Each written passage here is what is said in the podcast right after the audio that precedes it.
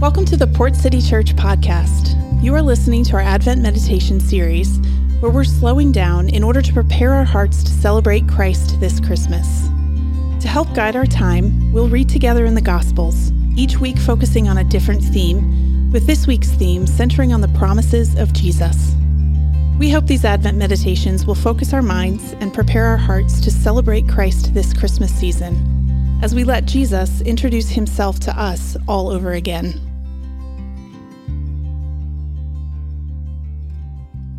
Rest for our souls, the burden of worry lifted, and the presence of the Holy Spirit in our hearts. These are some of the unfathomable and gracious promises Jesus declared over us. And yet, experiencing the depth of these promises requires us to embrace another, which is Christ's abiding love. It serves as the source we draw from over and over again, knowing it never returns empty. But what does it look like to abide in the promise of Christ's love? This is what we want to explore in our time together. Before we begin, I want to provide space for you to consider how connected you feel to Christ, realizing that He never leaves you or forsakes you. And any distance you may feel is self imposed. So then pray and declare your needed dependence on Him.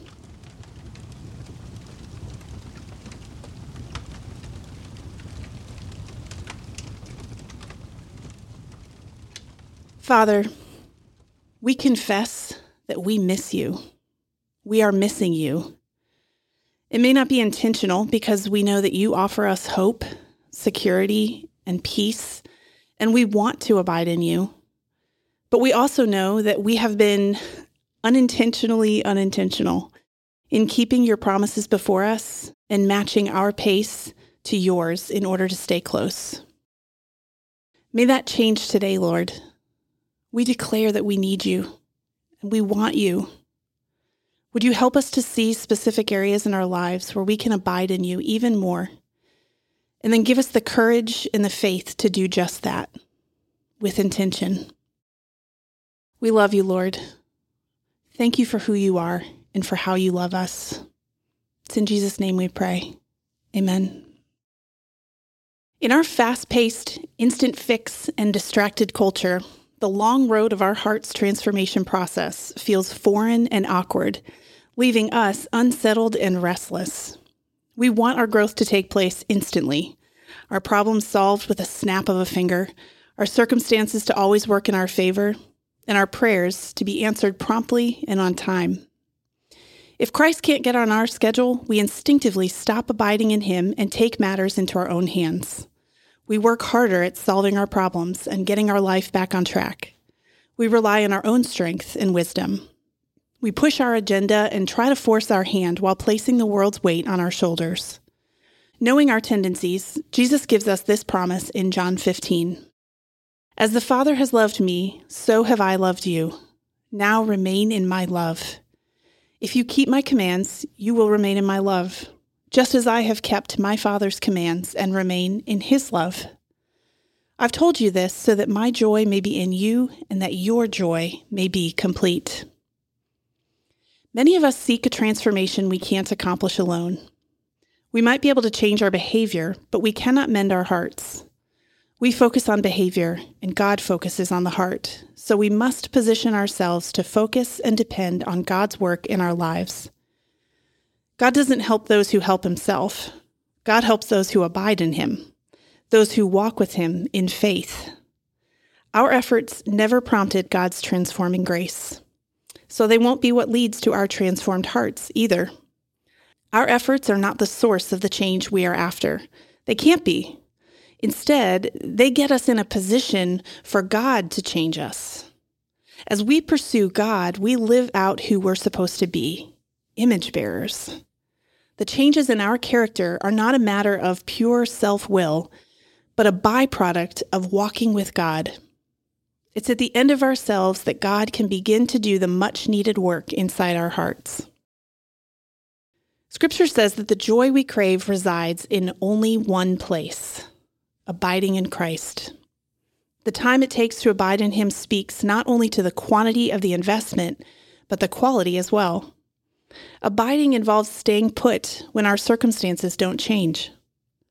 Abiding entails slowing down, praying, and paying attention. Abiding provides the security needed to open up every part of our hearts to Him. Abiding occurs when we are willing to let Christ speak into those places and transform our character. Abiding in Christ happens daily and goes on as long as air is in our lungs. Rather than check out, God is asking us to engage. Before we wrap up our time together, take some time to respond to what we read and maybe to what God is trying to say to you. First, take a minute to process this question Where are you reluctant to abide in Christ? What causes you to be antsy and resist being still?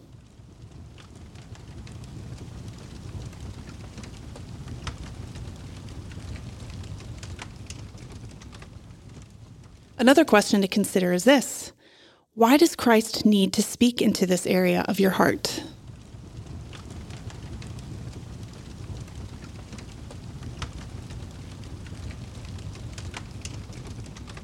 Now take a moment to pray for what God places on your heart during this time. Then I'll come back and share a prayer for all of us.